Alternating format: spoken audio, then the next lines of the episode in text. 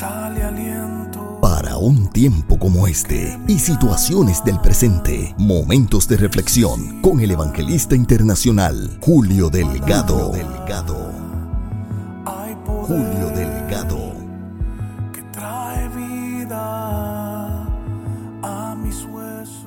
Dios te bendiga. La reflexión para hoy la estará pasando a la altura de los versos 38 al 40 en el capítulo número 10 del Evangelio según San Lucas que dice, aconteció que yendo de camino entró en una aldea y una mujer llamada Marta le recibió en su casa. Esta tenía una hermana que se llamaba María, la cual sentándose a los pies de Jesús oía su palabra, pero Marta se preocupaba con muchos quehaceres y acercándose dijo, Señor, ¿no te da cuidado que mi hermana me deje servir sola? Dile pues que me ayude. Hoy quiero llamar tu atención porque al concluir mi devocional personal para este día analizaba sobre lo que es el liderazgo. Y en esencia el liderazgo es simplemente influencia la cual no tan solo es útil para ayudar a otros a crecer dentro de la obra del Señor sino que trae consigo unos desafíos que nos llevan a querer abarcar más pero a la vez a luchar contra el tiempo. Uno de los desafíos que enfrentamos a diario es la conciencia de que hay mucho que hacer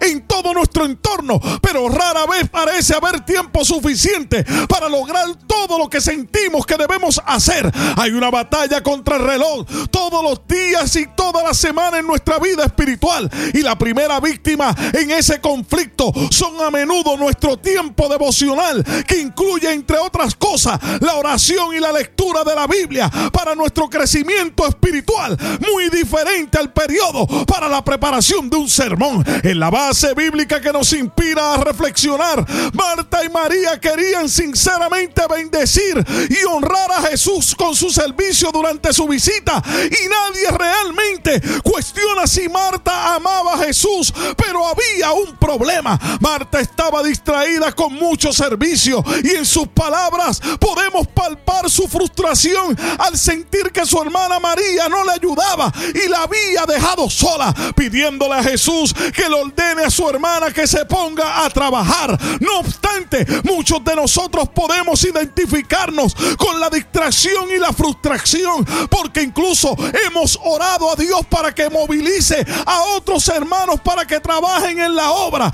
Una noción comprensiblemente buena, pero quizás expresada al Señor con el mismo espíritu que operaba en Marta, a lo que Jesús aportó claridad y sabiduría al conflicto, no solo el conflicto entre Marta y María, sino también el conflicto nuestro con el deseo de hacer por Dios y nuestra necesidad de estar con Dios. Primero, Jesús evalúa la situación e identifica la lucha de Marta. Estaba preocupada y preocupada por muchas cosas. Entonces, el maestro da la solución, pero se necesita una cosa y María ha elegido esa buena parte que no le será quitada. María tomó la decisión de sentarse a los pies de Jesús y escuchar su palabra.